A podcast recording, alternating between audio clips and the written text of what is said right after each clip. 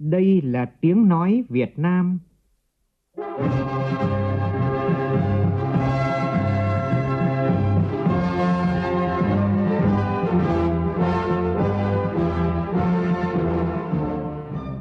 là tiếng nói Việt Nam, phát thanh từ Hà Nội, thủ đô nước Cộng hòa xã hội chủ nghĩa Việt Nam.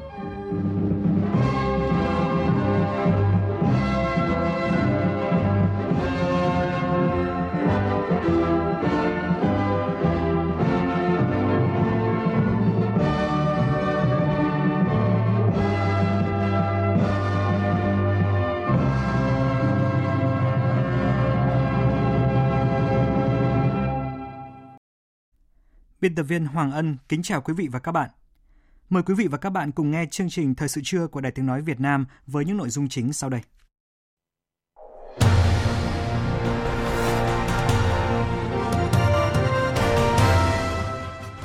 Hoàn tất công tác nhân sự và xem xét thông qua chủ trương hỗ trợ bồi thường tại khu đô thị mới Thủ Thiêm là hai trong số những nội dung chính của kỳ họp thứ nhất Hội đồng nhân dân thành phố Hồ Chí Minh khóa 10 khai mạc sáng nay thành phố Bắc Giang dỡ bỏ giãn cách từ 6 giờ sáng nay, trong khi Bắc Ninh cho phép tất cả các doanh nghiệp trên địa bàn tỉnh được hoạt động trở lại, trừ những doanh nghiệp có ca F0 và không đáp ứng được các yêu cầu phòng chống dịch.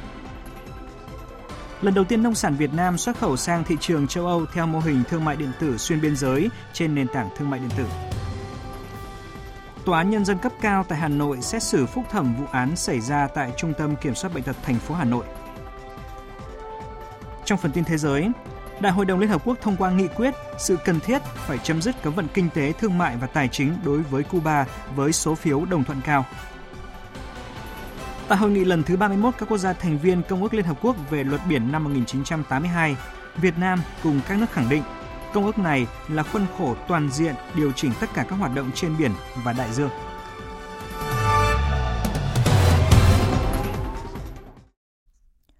Bây giờ là nội dung chi tiết. Thưa quý vị, sáng nay, Hội đồng nhân dân thành phố Hồ Chí Minh khóa 10, nhiệm kỳ 2021-2026 khai mạc kỳ họp thứ nhất.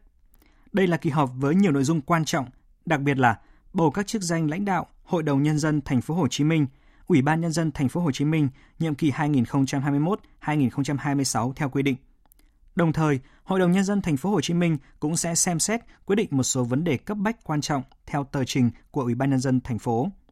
Tham dự có ông Nguyễn Văn Nên, Ủy viên Bộ Chính trị, Bí thư Thành ủy Thành phố Hồ Chí Minh. Phản ánh của phóng viên Hà Khánh và Duy Phương thường trú tại Thành phố Hồ Chí Minh. Mặc dù là kỳ họp thứ nhất của nhiệm kỳ, nhưng trước yêu cầu, nhiệm vụ cấp bách của thành phố, Hội đồng nhân dân Thành phố Hồ Chí Minh sẽ tập trung xem xét và quyết định nhiều vấn đề quan trọng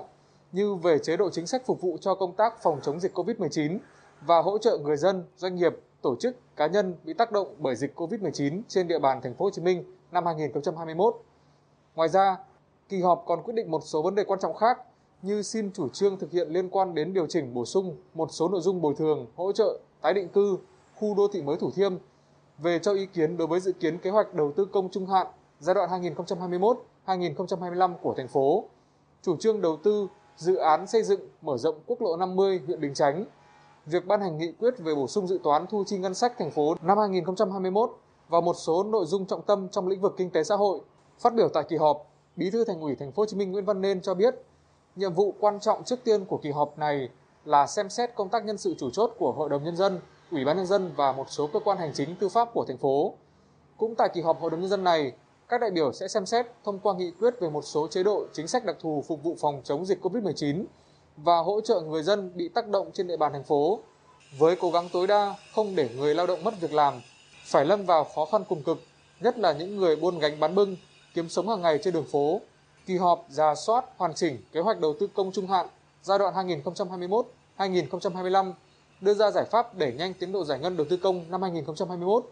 Trong điều kiện nguồn kinh phí đáp ứng khoảng 30% so với nhu cầu, các đại biểu phải tập trung xem xét chọn lựa những dự án cấp thiết.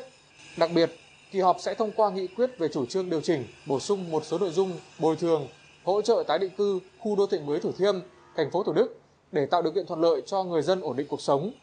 khắc phục một số hạn chế bất cập trong công tác bồi thường tái định cư, nghiên cứu vận dụng chính sách tốt nhất có thể trong hoàn cảnh hiện nay trên cơ sở tôn trọng, bảo vệ quyền và lợi ích hợp pháp chính đáng của người dân là mục tiêu cao nhất. Đồng thời, thông qua nghị quyết về bổ sung dự toán chi ngân sách thành phố năm 2021 nhằm tạo điều kiện cho việc thu hồi nợ, hoàn trả tạm ứng, thanh quyết toán các dự án ở Thủ Thiêm để làm cơ sở giải quyết rốt ráo những vấn đề tồn động theo kết luận của Thủ tướng Chính phủ, Thanh tra Chính phủ, Kiểm toán Nhà nước và sự hướng dẫn của các ban, bộ, ngành trung ương.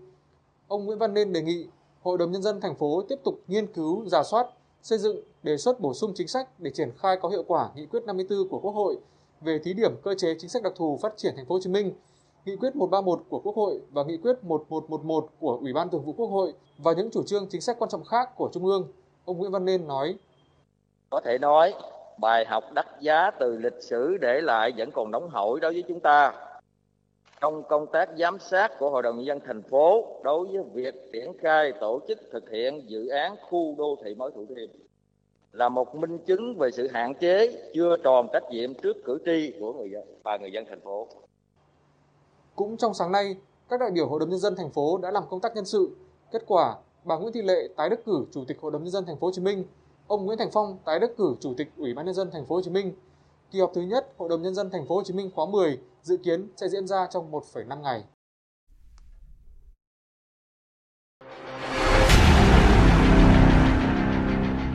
Đẩy lùi Covid-19, bảo vệ mình là bảo vệ cộng đồng.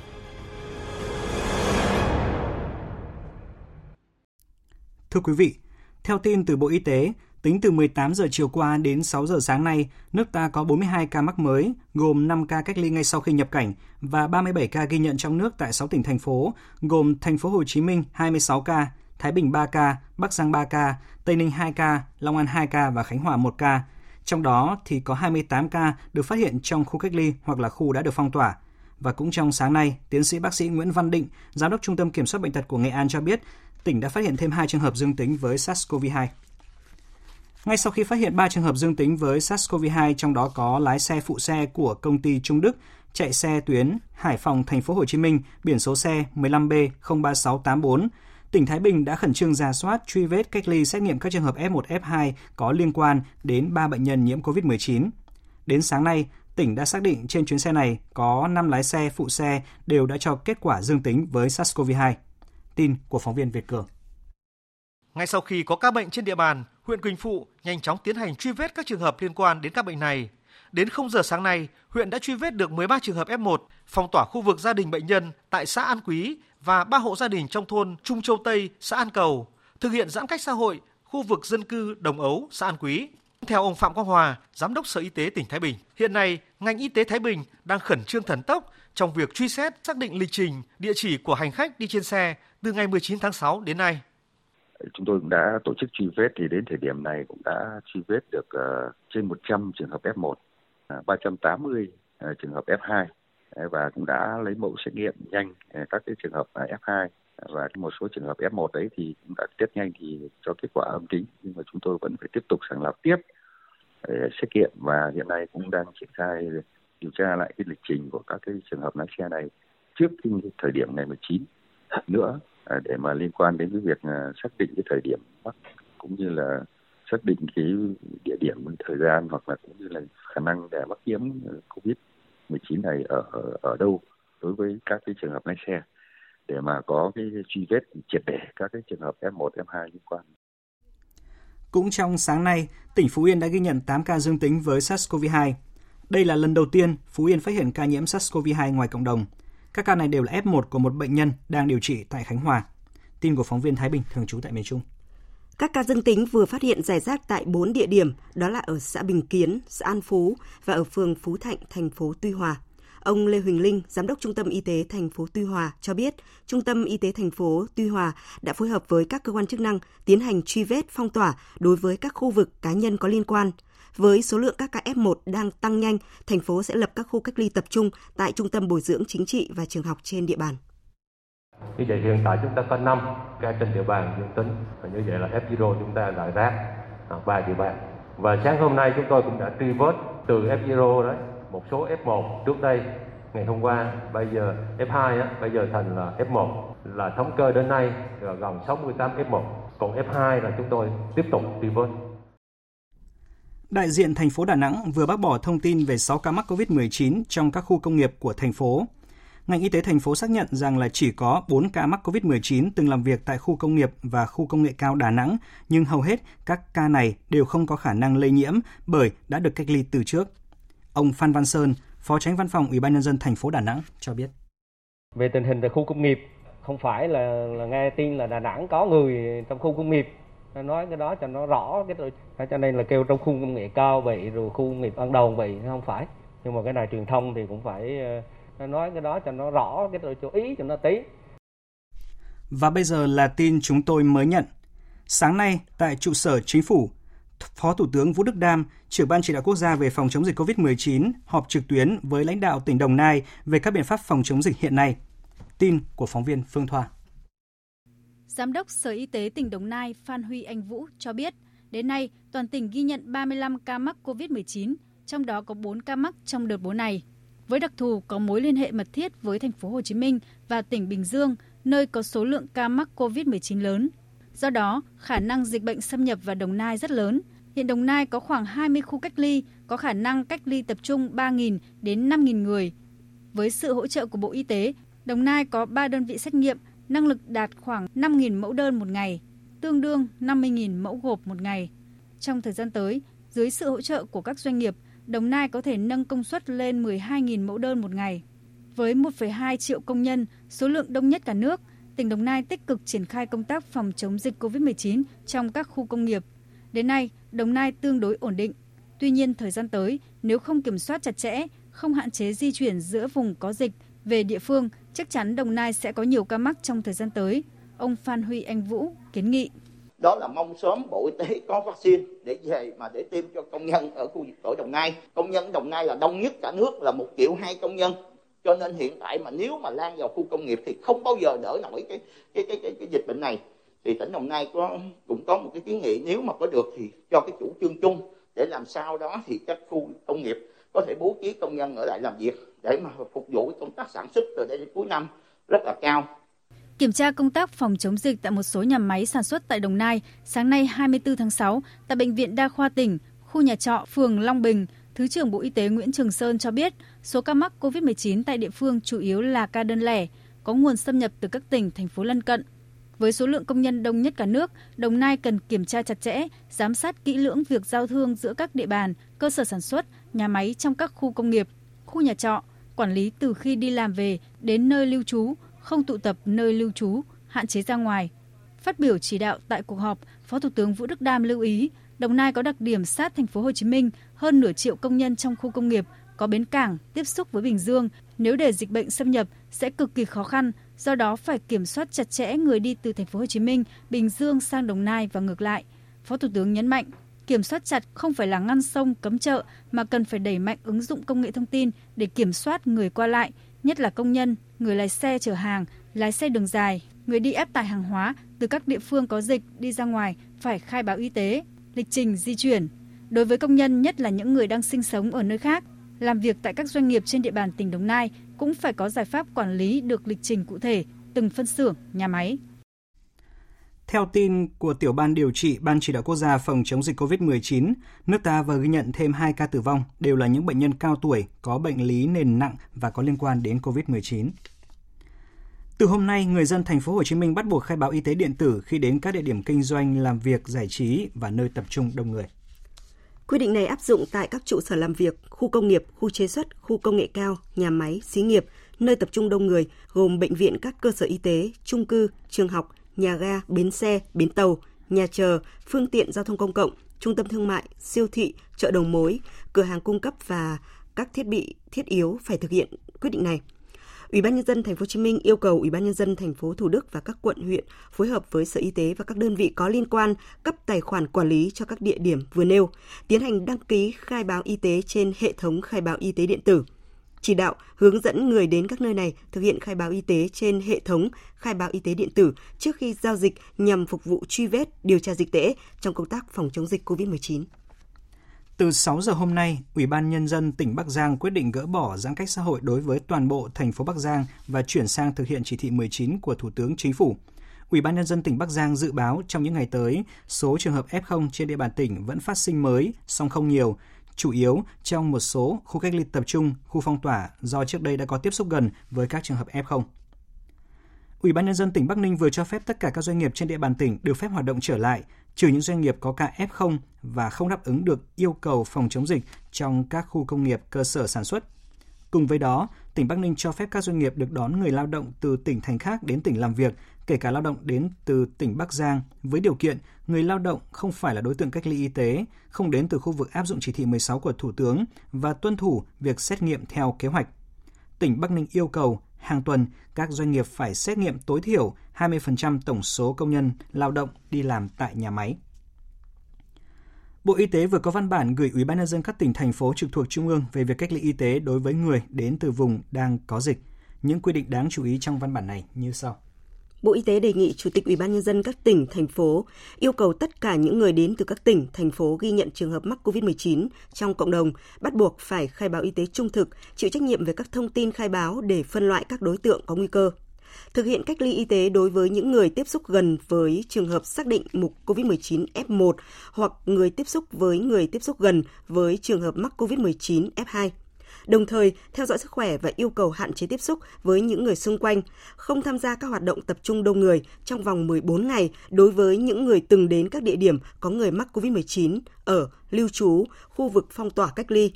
do có trường hợp mắc COVID-19 trong thời gian theo thông báo của Ủy ban Nhân dân cấp tỉnh. Theo báo cáo của Bộ Y tế, tháng 7 tới có thể có khoảng 8 triệu liều vaccine phòng COVID-19 từ các nguồn về Việt Nam và dự kiến đến quý 3 năm nay sẽ tiêm được cơ bản cho các đối tượng ưu tiên, trong đó đủ số lượng vaccine để tiêm cho lực lượng sản xuất. Và tính đến 17 giờ ngày hôm qua thì tổng số dư của quỹ vaccine phòng COVID-19 là hơn 7.450 tỷ đồng và nhiều cá nhân đơn vị tổ chức vẫn tiếp tục ủng hộ quỹ.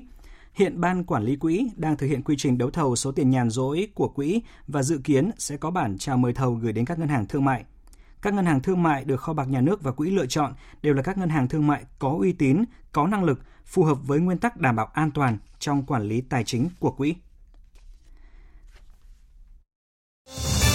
Thời sự VOV, nhanh, tin cậy, hấp dẫn. Thưa quý vị, mặc dù trong bối cảnh dịch COVID-19 bùng phát mạnh ảnh hưởng lớn đến tình hình phát triển kinh tế xã hội của cả nước, nhưng tại một số địa phương vẫn ghi nhận nhiều tín hiệu tích cực. Tổng hợp của biên tập viên Đài Tiếng Nói Việt Nam. Tại Bình Phước, nhờ thực hiện hiệu quả mục tiêu kép nên các chỉ tiêu phát triển kinh tế xã hội 6 tháng đầu năm trên địa bàn đạt kết quả ấn tượng, tăng trưởng kinh tế đạt 6,16%, thuộc nhóm cao của cả nước. Đặc biệt, tỉnh Bình Phước đã thống nhất điều chỉnh chỉ tiêu thu ngân sách từ 11.700 tỷ đồng lên 13.000 tỷ đồng trong năm nay. Trong khi đó, theo báo cáo của Sở Kế hoạch và Đầu tư tỉnh Phú Yên, dù chịu nhiều ảnh hưởng của dịch COVID-19, ước tổng thu ngân sách nhà nước 6 tháng đầu năm của tỉnh đạt hơn 4.300 tỷ đồng, tăng hơn 200% so với cùng kỳ năm ngoái.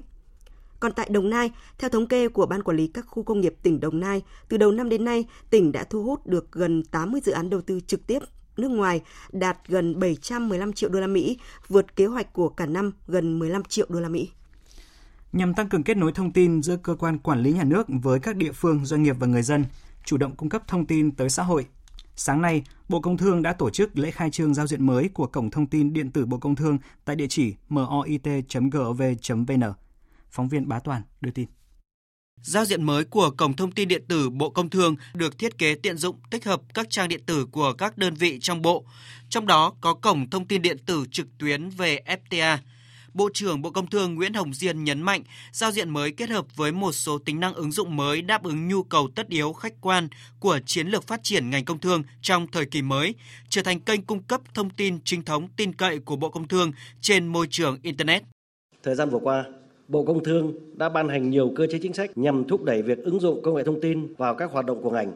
Giao diện mới kết hợp với một số tính năng ứng dụng mới của Cổng Thông tin điện tử ra đời,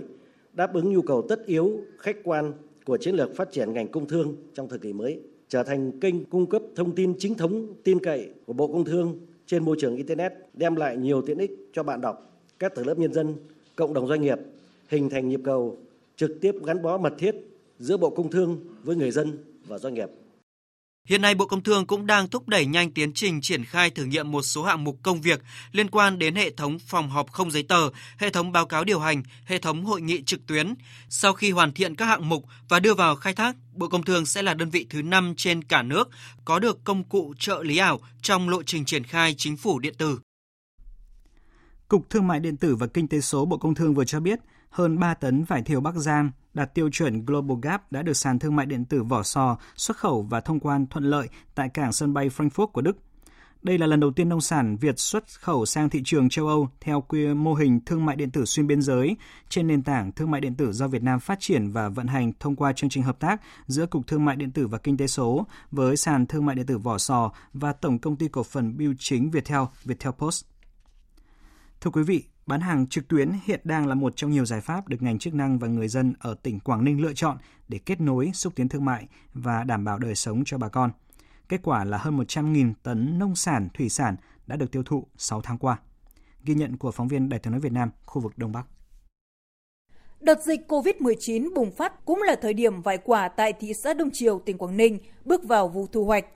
Đây là vùng trồng vải lớn nhất của Quảng Ninh với hơn 690 hecta, trong đó có gần 600 hecta vải thiều chính vụ. Để giải quyết khó khăn cho người nông dân, thị xã Đông Triều đã phối hợp với các đầu mối, ưu tiên phương tiện lưu thông nhanh qua các chốt kiểm soát, tạo điều kiện tối đa cho các đơn vị doanh nghiệp thương lái từ Hà Nội, Nghệ An, Thanh Hóa và một số tỉnh miền Nam vào địa phương thu mua nông sản. Ông Đặng Đình Thắng, trưởng phòng kinh tế thị xã Đông Triều cho biết. Đến nay thì khẳng định là 100% vải của Đông Triều đã được tiêu thụ rất là ổn định với cái giá rất là hợp lý trong thời gian tới thì các cơ quan chuyên môn cũng như là các xã phường cũng sẽ tập trung đôn đốc hướng dẫn người dân tập trung trồng chăm sóc cắt tỉa đặc biệt sản xuất đảm bảo theo cái quy trình à, Việt Gáp an toàn thực phẩm tổ chức liên kết sản xuất tiêu thụ sản phẩm trong năm tới đây nó thuận lợi hơn. Từ đầu năm đến nay, Quảng Ninh đã chỉ đạo ngành công thương, nông nghiệp và phát triển nông thôn và các địa phương phối hợp chặt chẽ, liên tục ra soát, thống kê hàng hóa, nông sản, hoa màu trong thời điểm thu hoạch để xây dựng và triển khai phương án hỗ trợ tiêu thụ cho người dân. Đặc biệt, Quảng Ninh cũng kêu gọi vận động người Quảng Ninh ưu tiên sử dụng hàng hóa và dịch vụ được sản xuất và kinh doanh trên địa bàn. Chị Phạm Thu Thủy, người dân thành phố Hạ Long cho biết. Gia đình ờ, chúng tôi ờ, rất là ưa chuộng các sản phẩm từ ờ, địa phương Quảng Ninh. Mặc dù dịch thì không tổ chức được hỗ trợ ô cốp nhưng mà tôi vẫn có thể mua tại các siêu thị. Rất mong có thể tiếp tục được tổ chức được thêm nhiều các hỗ trợ để ủng hộ nhiều hơn đến các sản phẩm của địa phương. Hiện, Quảng Ninh đã đưa khoảng 300 sản phẩm ô cốp lên sàn thương mại điện tử riêng của tỉnh. Trong đó, nhiều sản phẩm hút khách như trà hoa vàng, miến rồng, ruốc hầu. Sở Công Thương tỉnh Quảng Ninh dự kiến sẽ tiếp tục nâng cấp kênh bán hàng trực tuyến và tăng cường quảng bá qua mạng xã hội, tổ chức các tuần bán hàng trực tuyến, phiên chợ trực tuyến từ nay đến cuối năm. Xin chuyển sang các tin đáng chú ý khác. Bộ Giao thông Vận tải vừa thống nhất chủ trương về việc tạm dừng các chuyến bay chở khách giữa thành phố Hồ Chí Minh và Đồng Hới Quảng Bình theo đề xuất của Ủy ban nhân dân tỉnh Quảng Bình từ hôm qua cho đến khi có thông báo mới. Trước đó, bốn đường bay khác đã dừng kết nối đó là thành phố Hồ Chí Minh Hải Phòng, thành phố Hồ Chí Minh Quảng Ninh, thành phố Hồ Chí Minh Gia Lai và thành phố Hồ Chí Minh Côn Đảo. Sáng nay, Tòa án Nhân dân cấp cao tại Hà Nội xét xử phúc thẩm vụ án vi phạm quy định về đấu thầu gây hậu quả nghiêm trọng xảy ra tại Trung tâm Kiểm soát Bệnh tật thành phố Hà Nội, gọi tắt là CDC Hà Nội, liên quan đến vụ việc nâng khống thiết bị y tế phòng chống COVID-19. Dự kiến phiên tòa xét xử trong hai ngày. Phóng viên Đình Hiếu thông tin. Các bị cáo đã kháng cáo xin giảm nhẹ hình phạt có mặt trong phiên tòa hôm nay gồm Nguyễn Nhật Cảm, nguyên giám đốc CDC Hà Nội, Nguyễn Vũ Hà Thanh, nguyên trưởng phòng tài chính CDC Hà Nội, Nguyễn Thị Kim Dung, trưởng phòng tổ chức, Đào Thế Vinh, giám đốc công ty MST, Nguyễn Trần Duy, tổng giám đốc công ty định giá và bán đấu giá Nhân Thành, Nguyễn Ngọc Quỳnh, trưởng phòng kế hoạch nghiệp vụ, Trung tâm Kiểm soát bệnh tật Hà Nội, thẩm phán Đặng Đình Lực, chủ tọa phiên tòa cho biết đã nhận qua đường bưu điện nhiều đơn xin giảm nhẹ cho các bị cáo nguyên là cán bộ của Trung tâm Kiểm soát bệnh tật Hà Nội. Các đơn này được gửi từ Trung tâm Kiểm soát bệnh tật của 30 tỉnh thành phố, một số nhà khoa học mong tòa án nhân dân cấp cao tại Hà Nội xem xét cho bị cáo Nguyễn Nhật Cảm được hưởng lượng khoan hồng, giảm mức án để có cơ hội nhanh chóng được hòa nhập cộng đồng và cống hiến cho xã hội theo chuyên môn y khoa. Diễn biến vụ án cho thấy, Trung tâm Kiểm soát Bệnh tật Hà Nội được cấp kinh phí để mua sắm gói thầu số 15 gồm máy móc thiết bị phục vụ công tác phòng chống dịch bệnh COVID-19. Tuy nhiên, với động cơ vụ lợi, tháng 2 năm 2020, bị cáo Nguyễn Nhật Cảm đã câu kết với các bị cáo khác thỏa thuận mua bán máy móc thiết bị y tế thuộc gói thầu số 15 trước khi thực hiện các quy trình, thủ tục chỉ định thầu thông thường. Bị cáo Cảm câu kết với bị cáo Nguyễn Trần Duy, giám đốc công ty đấu giá Nhân Thành để gian lận hợp thức thủ tục thẩm định gói thầu số 15 theo đúng giá do CDC Hà Nội yêu cầu. Sau đó, bị cáo này chỉ đạo và giao nhân viên dưới quyền thuộc CDC Hà Nội hợp thức hóa toàn bộ quy trình chỉ định thầu thông thường để công ty MST trúng thầu với giá hơn 9 tỷ 500 triệu đồng. Thực tế số thiết bị này có giá 4,1 tỷ đồng nên các bị cáo đã gây thiệt hại cho nhà nước hơn 5,4 tỷ đồng. Thưa quý vị, thưa các bạn, bằng nhiều giải pháp đồng bộ linh hoạt, ngành bảo hiểm xã hội đang nỗ lực để mở rộng diện bao phủ bảo hiểm xã hội tự nguyện. Đặc biệt, Bảo hiểm xã hội Việt Nam đã yêu cầu hệ thống ngành dọc ở các tỉnh thành phố cần xây dựng kịch bản truyền thông cho từng nhóm đối tượng với nội dung, hình thức truyền thông cụ thể phù hợp với đặc điểm tâm lý, mức thu nhập của nhóm đối tượng để truyền thông, vận động, phát triển người tham gia bảo hiểm xã hội tự nguyện đạt hiệu quả. Ngay sau đây, phóng viên Kim Thanh sẽ giới thiệu một mô hình truyền thông sáng tạo đã và đang được triển khai ở tỉnh Đồng Tháp. Chị Huỳnh Thị Thảo ở phường Tân Quy Đông, thành phố Sa Đéc, tỉnh Đồng Tháp cũng như nhiều người dân nơi đây rất vui mừng khi được nhân viên đại lý thu bảo hiểm xã hội đến tư vấn chính sách bảo hiểm xã hội tự nguyện, bảo hiểm y tế hộ gia đình trực tiếp tại nhà. Sau khi được tư vấn, chị Thảo đã chủ động đăng ký tham gia bảo hiểm xã hội tự nguyện cho mình và đăng ký thêm cho cả con gái. Chồng qua kiện với uh, mua bán qua kiện, thu nhập thì cũng ổn. Cộng tác viên đồ đến cũng nói xong rồi tôi về tôi suy nghĩ thì tôi thấy ờ, có lợi ích thì tôi mới gọi điện để tôi ờ, mua cho tôi bản thân tôi của hồi năm rồi. Chừng nữa về già tôi ờ, cũng khỏi vướng bận con cháu. Thì bây giờ thì không thấy trước mắt, nhưng mà điều mình chỉ bỏ một ít đi ra mình đóng. Thì sau này là mình hưởng về lâu dài. Hiệu quả của mô hình truyền thông nhóm nhỏ về chính sách bảo hiểm xã hội tự nguyện của Bảo hiểm xã hội thành phố Sa Đéc đã được nhân rộng ra toàn tỉnh. Trong đó, xã Gáo Rồng, huyện Cao Lãnh cũng là một trong những địa phương nổi bật trong áp dụng mô hình này. Huyện Cao Lãnh đã phát huy rất tốt vai trò của người làm công tác tuyên truyền. Hàng say với phong trào tuyên truyền chính sách bảo hiểm xã hội tự nguyện của xã Gáo Rồng, chị Lê Thị Như Trúc, nhân viên đại lý thu bảo hiểm xã hội tỉnh Đồng Tháp, không quản nắng mưa, đến từng nhà, gặp từng người để tuyên truyền về tính ưu việt của bảo hiểm xã hội tự nguyện, giúp nhiều người dân hiểu, tin tưởng và tham gia vào chính sách an sinh xã hội của nhà nước. Bằng sự tận tâm và trách nhiệm của một nhân viên đại lý thu, từ năm 2020 đến nay, chị Trúc đã vận động được 146 người trên địa bàn tham gia bảo hiểm xã hội tự nguyện để kết nối từ bảo hiểm xã hội tự nguyện cho đến người dân từng người để người ta nhận thức được người ta tham gia thứ nhất người ta tham gia để cho bản thân người ta bắt đầu là từ ngay từ khi còn trẻ là người ta đã chuẩn bị cho người ta cho đến tuổi 60 trở lên người ta được hưởng cái bảo hiểm xã hội tự nguyện đó thì bản thân cũng thấy được là cần lên kết nối nhiều hơn nữa để cho nhiều người tham gia cái bảo hiểm xã hội tự nguyện để góp phần để đảm bảo an sinh xã hội cho địa phương. Để tăng nhanh số người tham gia bảo hiểm xã hội tự nguyện đạt mục tiêu đề ra, ngay từ đầu năm, Bảo hiểm xã hội tỉnh Đồng Tháp đã chủ động triển khai đa dạng nhiều biện pháp, trong đó hình thức gia quân tuyên truyền được tổ chức thường xuyên hơn với mục tiêu tối thiểu mỗi quý phải triển khai hai lần và được thay đổi phù hợp với tình hình diễn biến phức tạp của dịch COVID-19. Đặc biệt, Bảo hiểm xã hội tỉnh còn phát huy tối ưu giải pháp mô hình truyền thông trực tiếp theo nhóm nhỏ. Đây là nhóm vận động gồm 3 đến 4 người, đều đặn duy trì vào thứ Bảy, Chủ nhật hàng tuần. Đi từng ngõ, gõ từng nhà để tuyên truyền, tư vấn chính sách bảo hiểm xã hội tự nguyện cho người dân. Từ sự kiên trì, mưa dầm, thấm lâu, đi sâu, tư vấn sát của những nhóm vận động này mà nhiều người dân đã hiểu và tự giác tham gia bảo hiểm xã hội tự nguyện. Ông Nguyễn Thanh Dũng, Phó Chủ tịch Ủy ban nhân dân xã Gáo Rồng, huyện Cao Lãnh chia sẻ. Với cái tâm huyết của ngành, vì cái chỉ tiêu, vì an sinh xã hội của địa phương, mình phải vận động cho bà con để tham gia để họ được hưởng cái chế độ ưu việt cái tính ưu việt của bảo hiểm xã hội của ngành mình. Đó cái thứ hai nữa đi á, thì nó có cái vui. Á, gặp gỡ bà con mình hỏi thăm về cái kinh tế khó khăn đồ cái này cái kia rồi trao đổi nó hay lắm. Đó, truyền đạt với nhau. Ngoài cái tham gia bảo hiểm xã hội tự nguyện thì chúng tôi còn tuyên truyền những cái mặt về cái kinh tế xã hội. Với cách làm hay hiệu quả từ mô hình truyền thông nhóm nhỏ thời gian tới bảo hiểm xã hội tỉnh đồng tháp sẽ tiếp tục nỗ lực phát huy tối ưu mô hình này nhằm đảm bảo quyền được an sinh cho mọi người dân, tạo cơ hội cho mọi người dân trong việc tiếp cận, tham gia thụ hưởng chính sách bảo hiểm xã hội tự nguyện.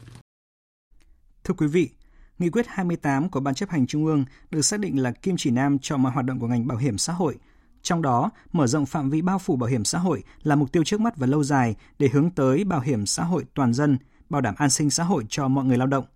Vì vậy, trong thời gian tới, ngành bảo hiểm xã hội sẽ tập trung xây dựng niềm tin của nhân dân đối với chính sách bảo hiểm xã hội qua việc tập trung đổi mới toàn diện nội dung, hình thức và phương pháp tuyên truyền bảo hiểm xã hội. Thông qua đó, giúp cho người dân, người lao động hiểu rõ quyền, lợi ích của việc tham gia bảo hiểm xã hội trên cơ sở nhận thức đúng, đầy đủ và sâu sắc chủ trương quan điểm của Đảng, chính sách pháp luật của nhà nước về bảo hiểm xã hội, từ đó tạo ra sự đồng thuận và chủ động tham gia. Và bây giờ trước khi đến với phần tin quốc tế, chúng tôi cập nhật những thông tin mới nhất từ Bộ Y tế.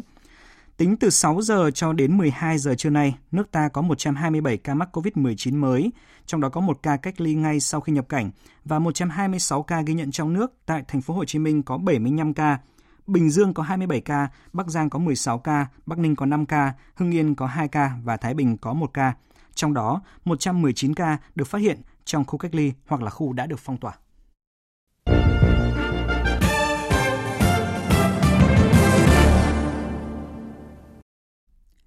Xin chuyển sang phần tin thế giới.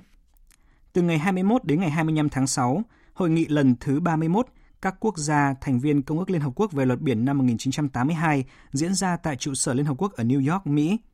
Hội nghị xem xét báo cáo của các cơ quan thành lập theo công ước như là Tòa án Quốc tế về luật biển, Ủy ban danh giới thềm lục địa, cơ quan quyền lực đáy đại dương và các vấn đề thủ tục ngân sách, nhân sự của các cơ quan này hội nghị quyết định kéo dài nhiệm kỳ của các thành viên Ủy ban danh giới thêm lục địa thêm một năm do tác động của đại dịch COVID-19. Tại phiên thảo luận về báo cáo của Tổng thư ký Liên Hợp Quốc về các vấn đề liên quan đến biển và đại dương, hoạt động của các cơ quan Liên Hợp Quốc và hợp tác quốc tế trong những năm qua, các ý kiến nhấn mạnh yêu cầu tuân thủ thực hiện Công ước Liên Hợp Quốc về luật biển năm 1982, đẩy mạnh hợp tác khu vực và quốc tế trong lĩnh vực biển và đại dương, ứng phó với các thách thức như ô nhiễm môi trường biển, biến đổi khí hậu, mực nước biển dâng, đóng góp vào thực hiện mục tiêu phát triển bền vững số 14 liên quan đến bảo tồn và phát triển bền vững biển và đại dương. Phát biểu tại hội nghị, đại sứ Đặng Đình Quý, trưởng phái đoàn Việt Nam tại Liên Hợp Quốc, tái khẳng định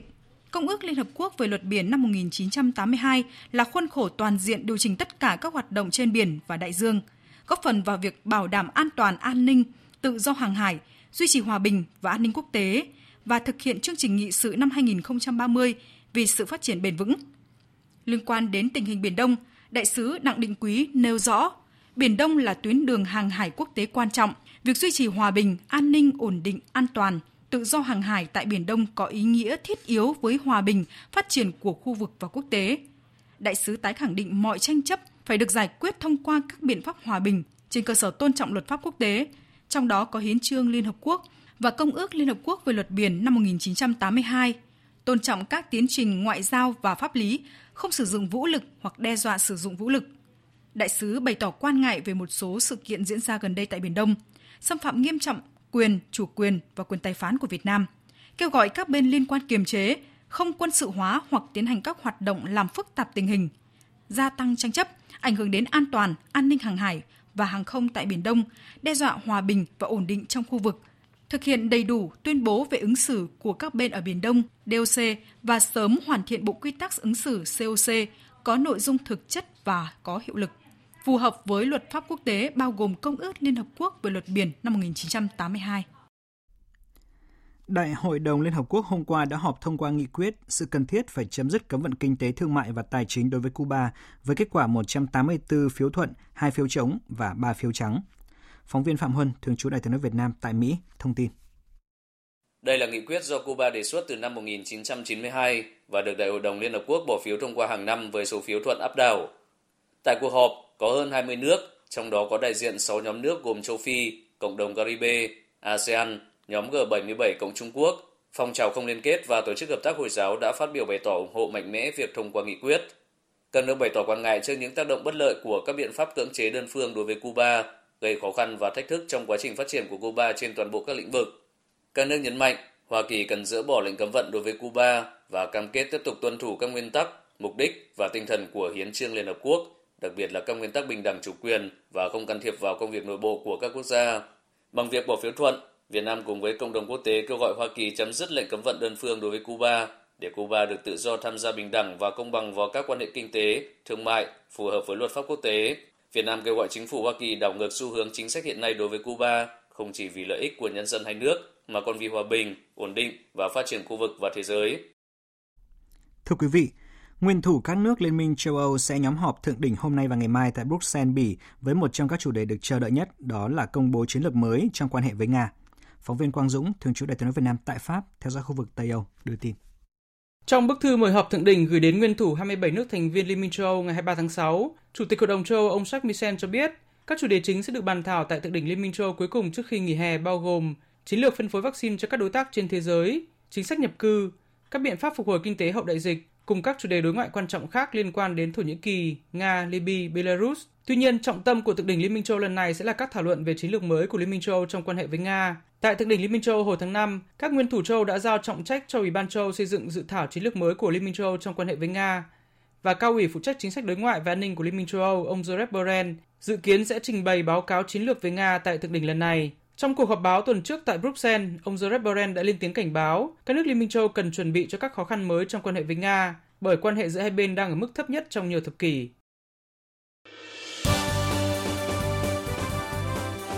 Thời sự tiếng nói Việt Nam Thông tin nhanh Bình luận sâu Tương tác đa chiều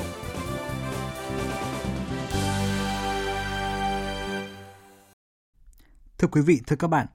trong thời đại số ngày nay, mạng xã hội được xem là đời sống thứ hai của mỗi cá nhân.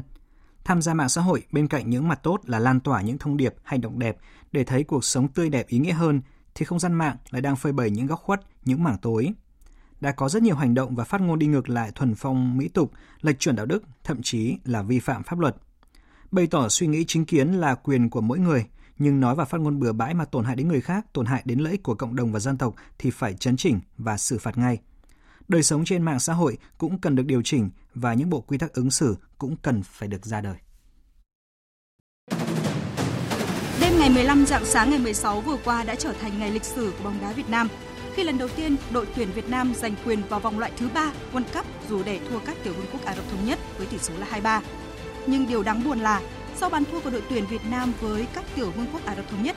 hàng ngàn lời đe dọa từ phía một bộ phận người hâm mộ Việt Nam được ném tới tấp vào tài khoản mạng xã hội có tên trọng tài bắt chính Ali Sabat với hàng loạt những lời lẽ tục tĩu, khiếm nhã khiến trọng tài này phải khóa tài khoản Facebook. Đây chỉ là một trong rất nhiều những vụ việc vẫn đang hàng ngày diễn ra trên không gian mạng xã hội trong các hội nhóm diễn đàn với những clip trừ thề, vạch mặt nhau. Cần coi đây là một loại rác trên mạng xã hội và nên thiết lập hành lang ứng xử cũng như có những chế tài xử phạt đối với những hành vi thiếu văn hóa này.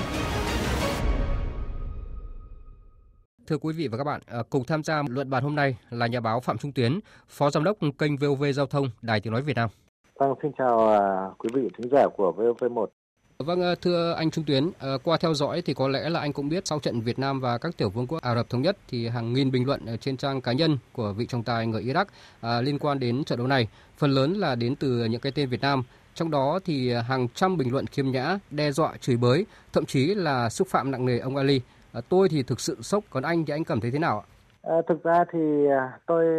không sốc cho lắm bởi vì à, đây không phải lần đầu tiên chuyện tương tự xảy ra. Mỗi khi đội tuyển Việt Nam đá ở các cái giải đấu mà nếu như sau đó kết quả bất lợi thì à, người ta ngay lập tức sẽ tìm kiếm à, mọi cái cách thức đưa ra những lời sỉ nhục ở trên trang cá nhân. À, tuy nhiên bây giờ khi mà họ tìm ra cách thức để vào link của trọng tài đặc biệt là có sự hỗ trợ của Google dịch nữa thì à, họ áp dụng cái biện pháp này. Và nếu như chúng ta nhìn xa hơn một chút nữa khi mà chúng ta đến sân vận động ngay cả ở sân vận động hàng đẫy rồi sân vận động lạch chay sân vận động thiên trường ở trong nước thôi à, xem các cái giải đấu quốc nội hoặc là các giải đấu quốc tế. Và mỗi khi mà trọng tài à, mà có những cái phán quyết mà không hài lòng cổ động viên là chúng ta cũng nghe thấy những cái từ nhục mạ miệt thị được vang lên ở trên khán đài. Và tôi cho rằng nó không có sự khác nhau nhiều nó chỉ khác nhau về cách thức biểu đạt ở ngoài đời lên trên cái, cái không gian mạng mà thôi. À, thực tế thì con người của chúng ta chúng ta phải nhìn nhận ở đây là câu chuyện về văn hóa ứng xử nói chung chứ không phải riêng trên không gian mạng. Có một con số đáng chú ý là kết quả điều tra về chỉ số văn minh ờ, trên không gian mạng được Microsoft công bố vào năm ngoái cho thấy là ờ, Việt Nam của chúng ta là một trong năm nước có chỉ số văn minh Internet thấp nhất trong số 25 nước được khảo sát. À, anh nghĩ sao về con số này so với thực tế là việc sử dụng mạng xã hội ở nước ta hiện nay ạ? Tôi nghĩ rằng ở mạng xã hội nó chỉ là một cái hiện tượng nó phản ánh cái cuộc sống ngoài đời thật của chúng ta mà thôi. Nó cũng phải có cái sự tương đồng. Nếu như bây giờ chúng ta khảo sát thực sự về cái ứng xử trong xã hội của chúng ta khi mà đi đường chúng ta thấy là mỗi khi mà va chạm à, phương tiện giao thông chẳng hạn thì chúng ta cũng sẽ thấy ngay những cái từ ngữ tục tĩu được văng ra. À, chúng ta đi lẫn vào một đám học sinh vừa mới tan trường chúng ta thấy vô số từ tục tĩu được văng ra thậm chí ở một khu chung cư chúng ta thấy các ông bố, bà mẹ mắng con, chúng ta cũng thấy từ ngữ tục tĩu được văng ra và mạng xã hội chỉ là một trong các cách thức để mà người ta biểu đạt cái cái sự tục tĩu đó trong đời sống thường nhật mà thôi và nếu như có một cái cuộc khảo sát thực sự về văn minh trong ứng xử trong cuộc đời, chứ không phải chỉ trên không gian mạng, thì tôi nghĩ rằng Việt Nam cũng sẽ đứng ở áp chót mà thôi. Vâng, à, như con người ngoài đời thực thì trên mạng xã hội chúng ta cũng mong muốn xây dựng một môi trường văn minh và tiến bộ. À, theo anh thì để làm được điều này chúng ta cần có những yếu tố nào? Tôi nghĩ rằng trước hết mỗi người lớn chúng ta khi mà ứng xử với nhau cũng nên à, tiết chế các cái ngôn từ à, tục tĩu cũng nên tiết chế cái phản ứng của mình trước mỗi cái sự việc và nhìn nhận mọi thứ nó có cái sự cân nhắc chú ý đến hình ảnh của mình nhiều hơn à, thì điều đó nó sẽ khiến cho cái việc khi mà chúng ta ứng xử ở bất cứ nơi đâu ứng xử trên không gian mạng cũng như vậy. Tức là nghĩ trước khi nói hoặc là chúng ta tránh ứng xử một cách bộc phát trong cuộc sống. Và cái này thì nó sẽ liên quan đến cái giáo dục giáo dục trong gia đình giáo dục ở nhà trường và giáo dục ở trong công sở. Bản chất cái con người chúng ta khi mà được giáo dục tốt Ờ, biết đấy là việc xấu thì tôi nghĩ rằng nó sẽ cải thiện dần chứ còn khi bây giờ chúng ta vẫn coi đấy là việc bình thường hàng ngày chúng ta đi ăn đi uống chúng ta còn thấy những ngay cả những bà bán hàng cũng có thể à, mắng chửi à, khách hàng của mình nhưng những người khách hàng đấy vẫn thấy bình thường thậm chí coi đấy một sự thú vị thì tôi nghĩ nó sẽ không thay đổi được gì Vâng, à, đúng vậy, giáo dục tốt là yếu tố quyết định đến cái việc mà chúng ta hành xử ở trên mạng là sao cho cho nó tốt. Thưa quý vị và các bạn, có một con số cũng rất chú ý, đó là trong một khảo sát tiến hành vào năm 2017, thì Đại học Khoa học Xã hội và Nhân văn cho biết là có 78% câu trả lời trong số hơn 1.000 người dùng Internet ở Việt Nam cho biết họ đã chứng kiến hoặc là nạn nhân của phát ngôn gây thù ghét. À, con số không hề thấp à, cho thấy là tình trạng này đang phổ biến tại Việt Nam. À, mặc dù Việt Nam đã có các văn bản luật và giới luật tương đối bao quát các hành vi và ứng xử trên không gian mạng, mọi cá nhân vi phạm đều sẽ bị xử lý. Luật sư Diệp Lang Bình, đoàn luật sư Thành phố Hồ Chí Minh cho rằng tùy thuộc vào tính chất của hành vi, nếu chưa đến mức chịu trách nhiệm hình sự thì những cái người bình luận này có thể bị phạt vi phạm hành chính từ 10 triệu đồng đến 20 triệu đồng. À, trong cái trường hợp mà nặng hơn nữa thì có thể là à, bị truy tố trách nhiệm hình sự về cái tội à, làm nhục à, người khác được quy định tại điều 155 à, 156 Bộ luật hình sự năm 2015 sửa đổi bổ sung năm 2017 không thể nói là cái vị trọng tài này À, ở bên nước ngoài mà chúng ta ở Việt Nam chúng ta có quyền xúc phạm đối với xử phạt hành chính và cũng như là bộ luật hình sự đều quy định là những cái hành vi mà vi phạm đều bị xử lý theo quy định. Thưa quý vị và các bạn, là đất nước có số tài khoản Facebook đứng thứ 7 trên thế giới cùng với hành lang pháp lý thì việc giáo dục thiết lập các quy tắc về văn hóa đối phó với mối đe dọa mới, ô nhiễm môi trường số là điều cần thiết lúc này. Bộ quy tắc ứng xử trên không gian mạng vừa được Bộ Thông tin và Truyền thông ban hành được hy vọng sẽ thúc đẩy công lý trên mạng Internet, hạn chế phần hoang dã của môi trường này. Tiếp tục chương trình thời sự trưa nay, mời quý vị cùng đến với trang tin đầu tư tài chính và những thông tin thể thao. Trang tin đầu tư tài chính. Thưa quý vị và các bạn, những nội dung đáng chú ý có trong trang tin đầu tư tài chính hôm nay, khoảng 8.000 tỷ đồng nợ xấu được xử lý mỗi tháng, nghẽn lệnh tại Sở giao dịch chứng khoán Thành phố Hồ Chí Minh, thực trạng và giải pháp. Sau đây là thông tin chi tiết. Thưa quý vị và các bạn, giá vàng giảm nhẹ. Cụ thể, Thời điểm trưa nay tại thành phố Hồ Chí Minh, công ty vàng bạc đá quý Sài Gòn niêm yết giá vàng SJC mua vào ở mức 56 triệu 450 000 đồng một lượng và bán ra 57 triệu đồng một lượng. Cùng thời điểm tại Hà Nội, công ty trách nhiệm hữu hạn Bảo Tín Minh Châu niêm yết giá vàng rồng Thăng Long mua vào là 51 triệu 780 000 đồng một lượng và bán ra là 52 triệu 380 000 đồng một lượng. Sáng nay, Ngân hàng Nhà nước công bố tỷ giá trung tâm của đồng Việt Nam với đô la Mỹ ở mức 23.191 đồng đổi 1 đô la Mỹ, giữ nguyên so với hôm qua, với biên độ cộng trừ 3% đang được áp dụng tỷ giá trần mà các ngân hàng áp dụng hôm nay là 23.888 đồng 1 đô la Mỹ và tỷ giá sàn là 22.598 đồng 1 đô la Mỹ. Về diễn biến trên thị trường chứng khoán, thưa quý vị và các bạn, sắc đỏ vẫn chiếm thế chủ đạo trên bảng điện tử. Tuy nhiên, thị trường vẫn đang được hỗ trợ nhờ nhóm blue chip có phần tích cực hơn, đặc biệt là ở nhóm ngân hàng khi thanh khoản hầu hết đến từ nhóm trụ cột này. Chốt phiên giao dịch sáng nay, VN Index đạt 1.376,48 điểm, HNX Index đạt 314,5 điểm. Đầu tư tài chính biến cơ hội thành hiện thực. Đầu tư tài chính biến cơ hội thành hiện thực. Thưa quý vị và các bạn, câu chuyện nghẽn lệnh của hệ thống giao dịch chứng khoán Sở giao dịch chứng khoán Thành phố Hồ Chí Minh thời gian qua đã gây bức xúc cho nhà đầu tư và tạo ra những nghi vấn về sự minh bạch khi tình trạng này bị kéo dài. Giải pháp nào trước mắt và lâu dài cho việc phát triển hệ thống kỹ thuật nền tảng cho thị trường chứng khoán nước ta? Để góp phần làm rõ những nội dung này, sáng nay, Câu lạc bộ Nhà báo Chứng khoán Việt Nam đã tổ chức tọa đàm trực tuyến với sự tham gia của đại diện cơ quan quản lý cũng như các thành viên thị trường chứng khoán. Ông Trần Văn Dũng, Chủ tịch Ủy ban Chứng khoán Nhà nước đã mở đầu cuộc tọa đàm bằng đánh giá nhận thức là một quá trình. Do đó, cách đây 10 năm, khi ký hợp đồng đầu tư hệ thống giao dịch mới theo công nghệ Hàn Quốc đã tính đến sự phát triển của thị trường này. Nhưng với sự phát triển quá nhanh của công nghệ thông tin cũng như sự đổi mới về cơ chế thị trường, nhất là việc thành lập Sở Giao dịch Chứng khoán Việt Nam trên cơ sở thống nhất hai sở chứng khoán hiện tại Điều này đòi hỏi thời gian đàm phán tiếp để nâng cấp ngay chính hệ thống đang vận hành cả về quy mô và chức năng để trở thành một hệ thống chung cho cả thị trường chứng khoán Việt Nam. Sau đó, khi chính thức bước vào xây dựng hệ thống thì lại gặp khó khăn về chuyên gia và thiết bị nước ngoài do ảnh hưởng của dịch COVID-19. Với sự nỗ lực chung của cơ quan quản lý thị trường và đối tác là công ty hệ thống thông tin FPT, đến nay hệ thống giao dịch phụ trợ theo kế hoạch 100 ngày khắc phục ngãn lệnh giao dịch ở Sở giao dịch chứng khoán Thành phố Hồ Chí Minh đã sắp hoàn thành. Ông Trần Văn Dũng, Chủ tịch Ủy ban Chứng khoán Nhà nước cho biết. Sở giao dịch chứng khoán Thành phố Hồ Chí Minh Ủy ban chứng khoán cùng với FPT thì đều quyết tâm thực hiện cái kế hoạch 100 ngày và đã công bố ra thị trường là sẽ đưa hệ thống giao dịch của FPT vào cuối tháng 6 hoặc đầu tháng 7. Thế thì uh, chiều hôm nay ban chỉ đạo nhắn lệnh sẽ họp và sẽ xem xét lại một cách tổng thể và phải chuẩn bị rất kỹ lưỡng về an ninh an toàn. Nếu mà có sự cố xảy ra thì có phương án để khắc phục thì uh, ban chỉ đạo chiều nay chúng tôi sẽ xem xét rất là cẩn trọng. Chúng tôi sẽ đưa vào sớm nhất nhưng đủ điều kiện. Để khi đưa vào không còn những cái trục trặc nữa. Cũng tại cuộc tọa đàm trực tuyến ngãn lệnh tại sàn thành phố Hồ Chí Minh thực trạng và giải pháp do câu lạc bộ nhà báo chứng khoán tổ chức sáng nay, đại diện nhà quản lý và các thành viên thị trường cũng đã giải đáp các nghi vấn thắc mắc quanh câu chuyện ngãn lệnh kéo dài và làm rõ giải pháp trước mắt giải pháp trung hạn của việc thông lệnh giữ an toàn giao dịch. Đồng thời các chuyên gia, các thành viên thị trường cũng gợi mở một số giải pháp nền tảng khác cho thị trường chứng khoán để phát triển bền vững hơn, mở rộng cơ hội cho nhiều nhà đầu tư mới. Những nội dung này sẽ tiếp tục được chúng tôi phản ánh cùng quý vị và các bạn trong các chương trình sau.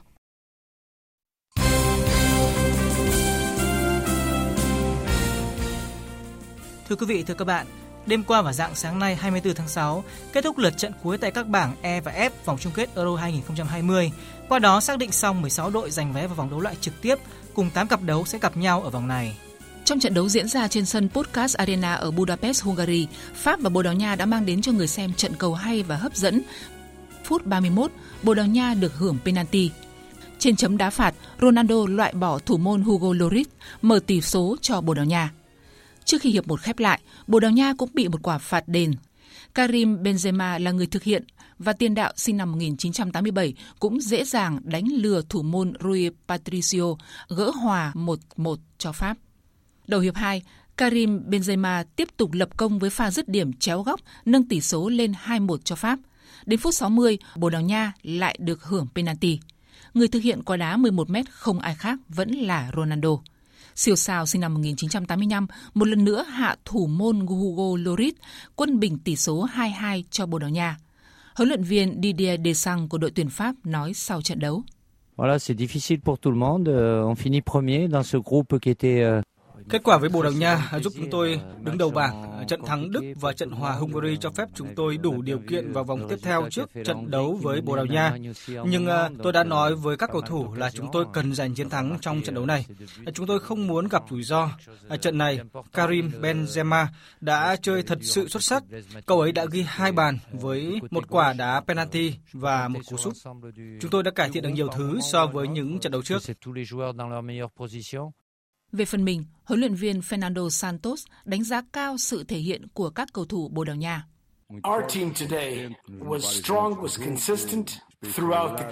Đội chúng tôi hôm nay đã chơi mạnh mẽ và bền bỉ trong suốt cả trận đấu. Chúng tôi đã dẫn trước họ bằng một quả penalty. À, sang hiệp 2, họ ghi bàn thắng sớm và buộc chúng tôi phải giật đuổi. À, sau đó, à, chúng tôi đã xoay trở để à, ghi được bàn thắng thứ hai. À, cầu thủ của chúng tôi đã chơi thật sự tốt. À, chúng tôi cần hồi phục để à, thể hiện được những gì tốt nhất ở trận đấu với Bỉ. Ở trận đấu cùng giờ diễn ra trên sân Football Arena tại Munich, Hungary đã gây ra cho chủ nhà Đức rất nhiều khó khăn và chung cuộc hai đội hòa nhau hai đều. Hòa trận này, Đức được 4 điểm, xếp thứ hai tại bảng F và giành vé chính thức vào vòng đấu loại trực tiếp.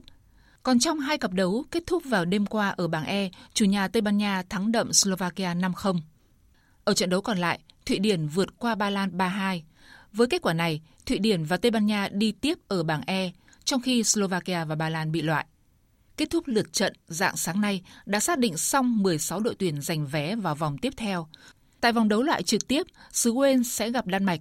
Áo đối mặt Italia, Hà Lan đọ sức với Cộng hòa Séc, Bỉ so tài với Bồ Đào Nha, Croatia chạm trán Tây Ban Nha, Pháp đấu Thụy Sĩ, Anh thư hùng với Đức và Thụy Điển đụng Ukraine.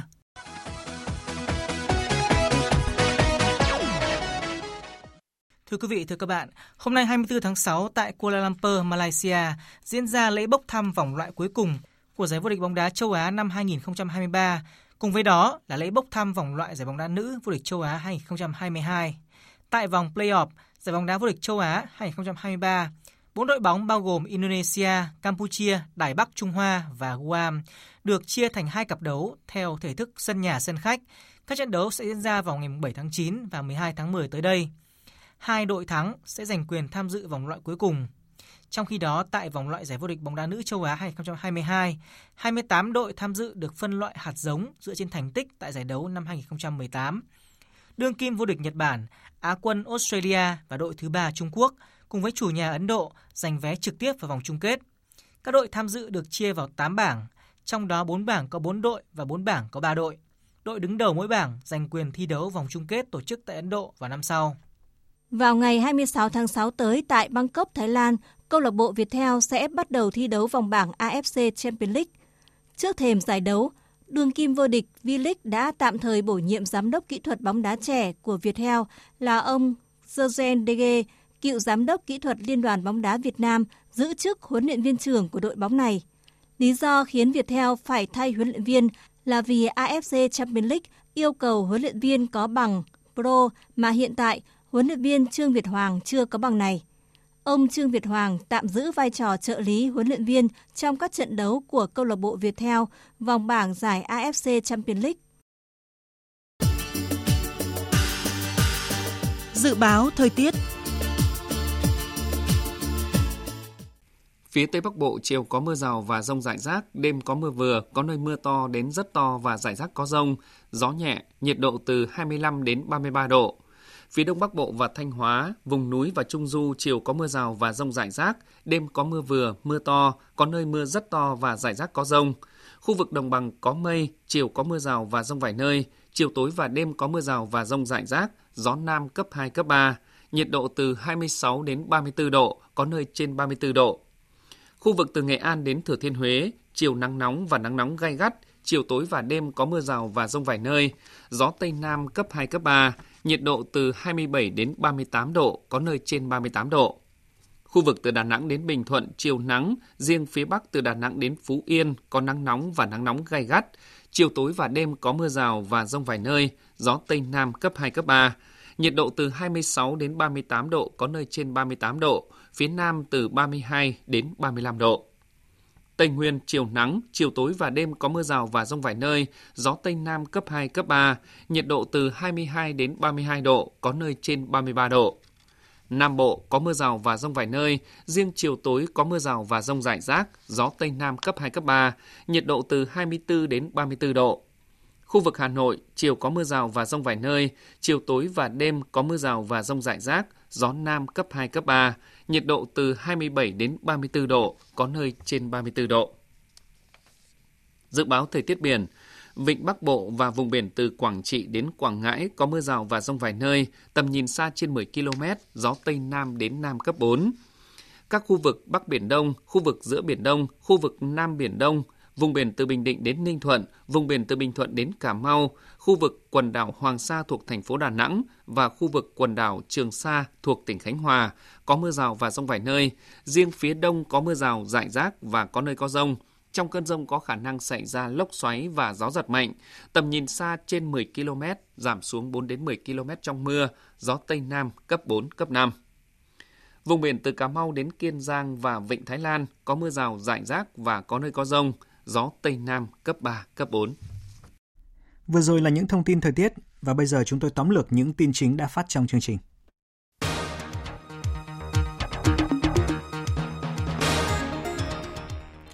Kỳ họp thứ nhất Hội đồng nhân dân thành phố Hồ Chí Minh khóa 10 nhiệm kỳ 2021-2026 sẽ thông qua nghị quyết về chủ trương điều chỉnh, bổ sung một số nội dung bồi thường hỗ trợ tái định cư khu đô thị mới Thủ Thiêm, thành phố Thủ Đức để tạo điều kiện thuận lợi cho người dân ổn định cuộc sống.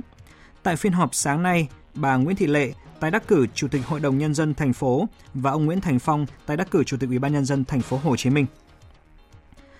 Thành phố Bắc Giang dỡ bỏ phong tỏa từ 6 giờ sáng nay, trong khi tỉnh Bắc Ninh vừa cho phép tất cả các doanh nghiệp trên địa bàn tỉnh được phép hoạt động trở lại, trừ những doanh nghiệp có ca F0 và không đáp ứng được yêu cầu mà tổ kiểm tra công tác phòng chống dịch trong các khu công nghiệp, cơ sở sản xuất chỉ ra hoặc là chưa được tổ kiểm tra tiến hành kiểm tra.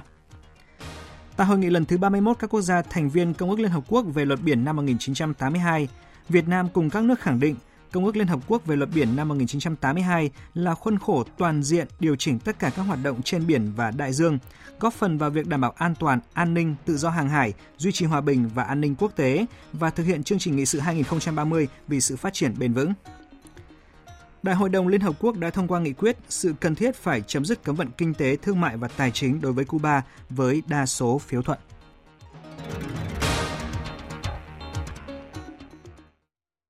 Tới đây, thời lượng dành cho chương trình Thời sự trưa nay của Đài Tiếng Nói Việt Nam đã hết. Chương trình do các biên tập viên Hoàng Ân, Nguyễn Cường, Thu Hòa biên soạn và thực hiện với sự tham gia của kỹ thuật viên Uông Biên, chịu trách nhiệm nội dung Nguyễn Vũ Duy. Xin kính chào tạm biệt và hẹn gặp lại.